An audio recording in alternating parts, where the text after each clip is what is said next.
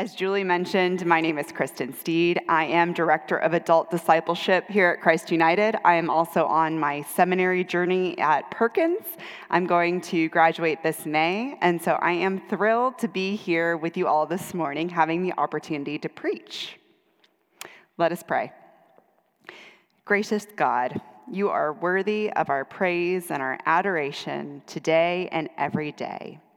Empower us to open our minds and listen to what you are calling each one of us to do. In your name I pray. Amen. So, have you ever thought about these interesting phrases we use as society?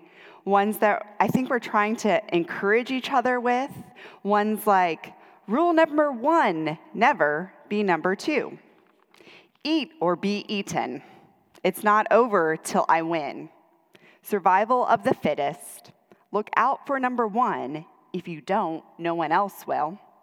It's a dog eat dog world, and life is a battlefield. Fight for what you want. I reflected on these phrases that we say and thought about the teachings of Jesus. I thought, from what I hear and see in Scripture, I don't know if these phrases and quotes we say as society would have the stamp of approval. So listen to what I found from scripture. Luke 6:31, "Do to others as you would have them do to you." Well, I don't want to be eaten, so I think eat or be eaten is out. Matthew 18:3 and said, Truly I tell you, unless you change and become like children, you will never enter the kingdom of heaven. Well, I think we can also cross out survival of the fittest. John 15, 13. No one has greater love than this to lay down one's life for one's friends. Well, I think we can also cross out, look out for number one. So when I look at these scriptures, these were countercultural teachings that Jesus was sharing with his disciples and followers at the time. And they're also countercultural still for us today. So, the scripture we're going to take a look at is Philippians 2 1 through 11. And in there, this is a letter that Paul wrote to the Philippians, the church of Philippi, to encourage them in the same manner, to live differently than society was telling them to live. So, let's go ahead and go to part of our scripture today. We're going to look at Philippians 2 1 through 5 right now. Listen, friends, for the word of God as proclaimed by God's servant Paul. If then there is any encouragement in Christ, any consolation from love, any sharing in the Spirit, any compassion and sympathy, make my joy complete. Be of the same mind, having the same love. Oh, I'm sorry, being of the same mind. Do nothing from selfish ambition or conceit, but in humility regard others as better than yourselves. Let each of you look not to your own interests but to the interest of others. Let the same mind be in you that was in Christ Jesus. Do nothing from selfish ambition. This is what he is sharing with the Philippians. And the Philippians, the church in Philippi, is a church that Paul planted. It's one of the earliest church plants. And he, Paul is one of the leaders. He's an apostle of Christ. He's a leader in the early church movement. And the Philippians is a group of people that he cares deeply for. If you spent time in any of Paul's letters, you'll know that some of them he gets a little more, um, more like a reprimand. Where in the letter of uh, to the Philippians, it's full of joy. In the first part of the letter, he calls the Philippians his beloved. And not only that, he uses the word joy around 16 times, some form of, of joy or rejoice. And what's odd about it is Paul is writing from prison. You wouldn't think that someone would be writing such a joyful letter from prison, but yet Paul knows the true joy that we can find can be found in Christ. And he's going through these hardships because it's really hard to be a Christian during the early church. And so he knows the, Philipp, the Philippians are going to have to gather together and find their own joy together. So he's offering them these encouraging words. And these encouraging words, we're about to read this next part, eh, which is at the heart of this letter, is around imitating Christ's humility. In order to find so much joy, we should imitate the humility of Christ. So let us go on to the next reading, where we go to Philippians 2 6 through 11. This piece is called Christ Hymn. So we're speaking now of Christ Jesus, who, though he was in the form of God, did not regard equality with God as something to be exploited, but emptied himself, taking the form of a slave being born in human likeness and being found in human form, he humbled himself and became obedient to the point of death, even death on a cross. Therefore, God also exalted him and gave him the name that is above every name, so that at the name of Jesus, every knee should bend in heaven and on earth and under the earth, and every tongue should confess that Jesus Christ is Lord in the glory of God the Father. Oh, it's beautiful. So, Paul tells, tells the tale of Christ in this legendary manner, right? Like you can see the poetic built around this and the structure. And we don't know for sure if Paul wrote this, but we know that Paul is using this to encourage the Philippians. Think less of themselves, but think more of each other. And not because they're not worthy of God's love, for we are all worthy of God's love. The Father sent the Son Jesus to show us that. But we are also equally in charge of caring for each other. So, in order to get through these hard times, we must care for each other. There's this beautiful quote around this Christ hymn that commentary author Fred B. Craddock said the central event in the drama of salvation is an act of humble service. Isn't that beautiful? We're gathered here today because of an act of humble service.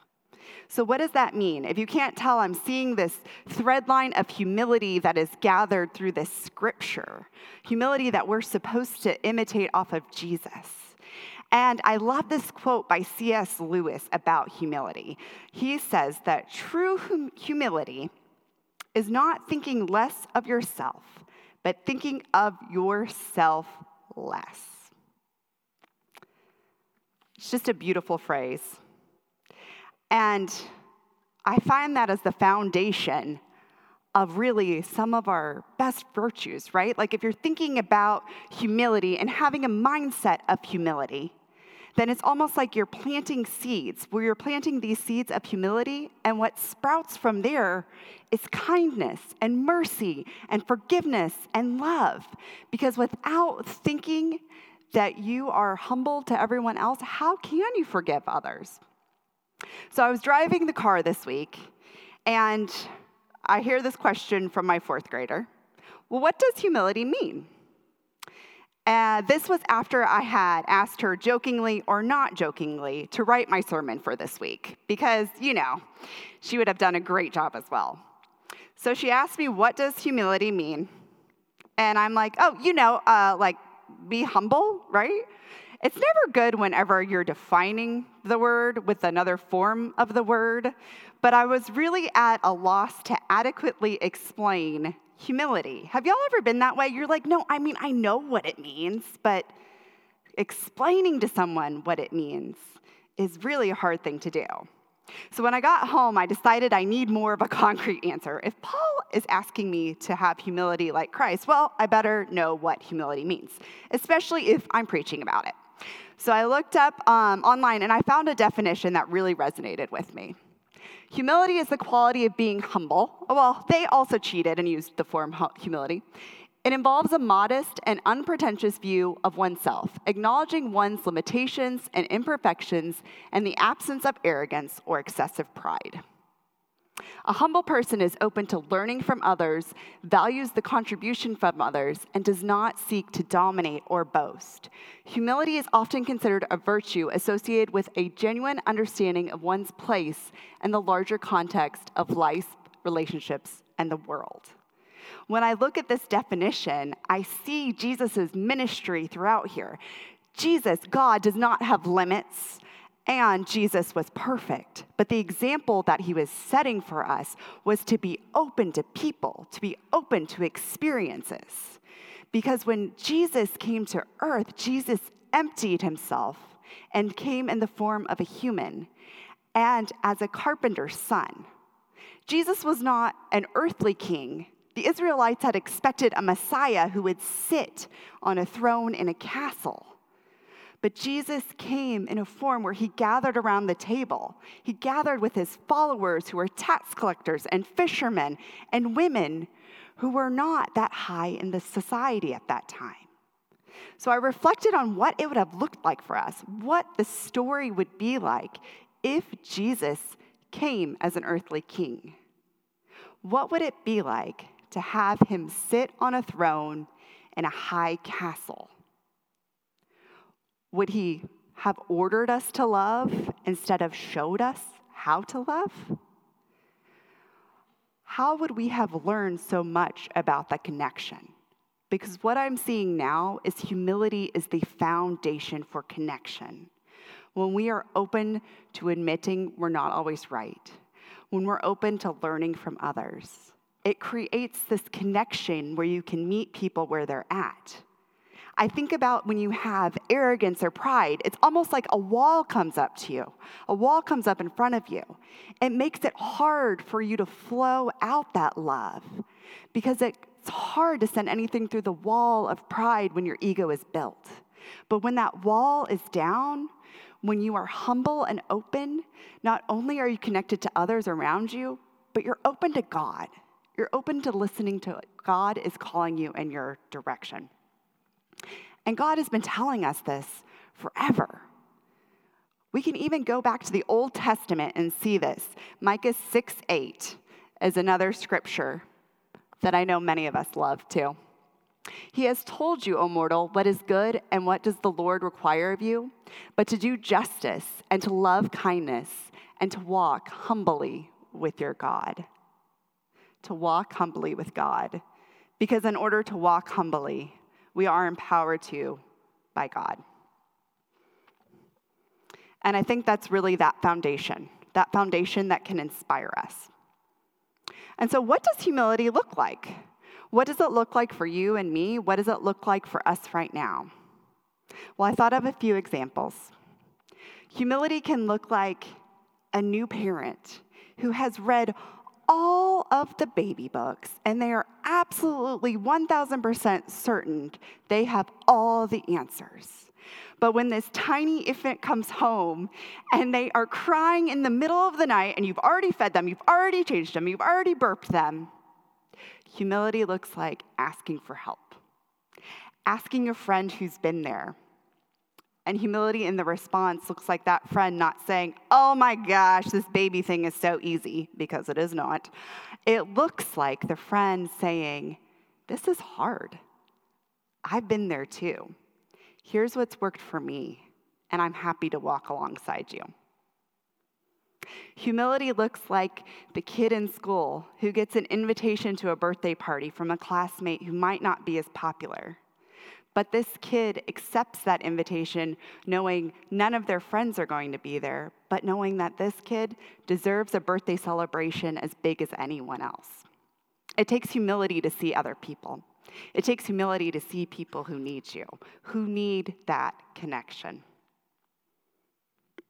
Humility also likes, looks like, I'm going to say a lot of parenting references because I have knowledge in this area, but humility also looks like a parent who can tell a child at no matter what age they're sorry.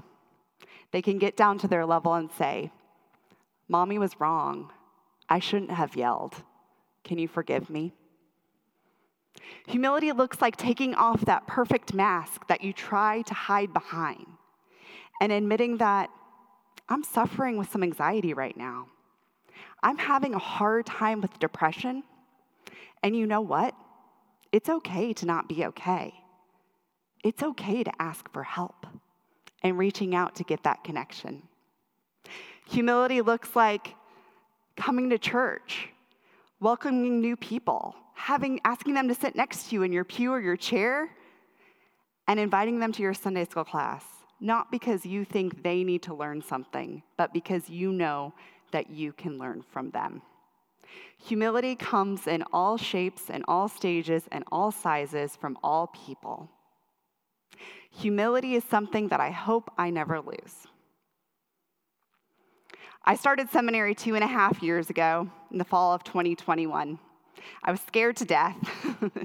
I felt very, very affirmed in my call, but I really had felt little experience when it came to the Bible. I barely knew Genesis was at the beginning of the book, but I went forward and signed up for amazing classes. And one of the classes I signed up for that first semester was Old Testament with the legendary Dr. Roy Heller. If you talk to any Perkins grad in the last 20 plus years, they will affirm he is legendary. As I said, he's been teaching at Perkins for 24 years. Let me give you a little list of his resume just so you can hear how amazing this guy is. He earned a PhD in Hebrew Bible and Old Testament at Yale University Graduate School, graduating in 1998. He also earned a Master of Arts and a Master of Philosophy degrees from Yale, a Master of Sacred Theology, and a Master of Divinity degrees from Yale. I mean, no big deal. He's just going to Yale, right? And then he's also written many books, many commentaries in Old Testament. This guy knows his stuff. So I was very excited to take this class because I knew he would teach me so much about the Bible. But what I also didn't realize is how he would teach me so much about humility. One of the first classes, we are probably still in Genesis. I do know it's at the beginning of the Bible now. And we were still hanging out there. And I remember one of my classmates raising her hand and asking Dr. Heller, Have you ever thought about interpreting the scripture this way? And I thought, oh, well, I'm sure he has. I mean, he's Dr. Heller. Um, to which he responded, huh, that's really interesting. I hadn't thought of it that way, but I see what you're saying. I want to learn more about what you're saying. I was shocked. This man who knew so much about the Bible not only was opening to listening from others, but listening to another classmate and sharing that with the whole class.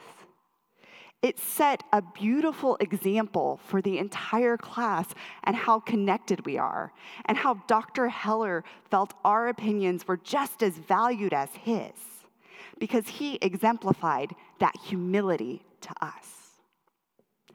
When we exhibit the humility that Jesus exemplified for us, and we are empowered through God to open up that connection to our neighbors and to God, it not only transforms our lives, it can transform the world. So today, I would like us to leave with a question What can I do to walk more humbly with God? Amen.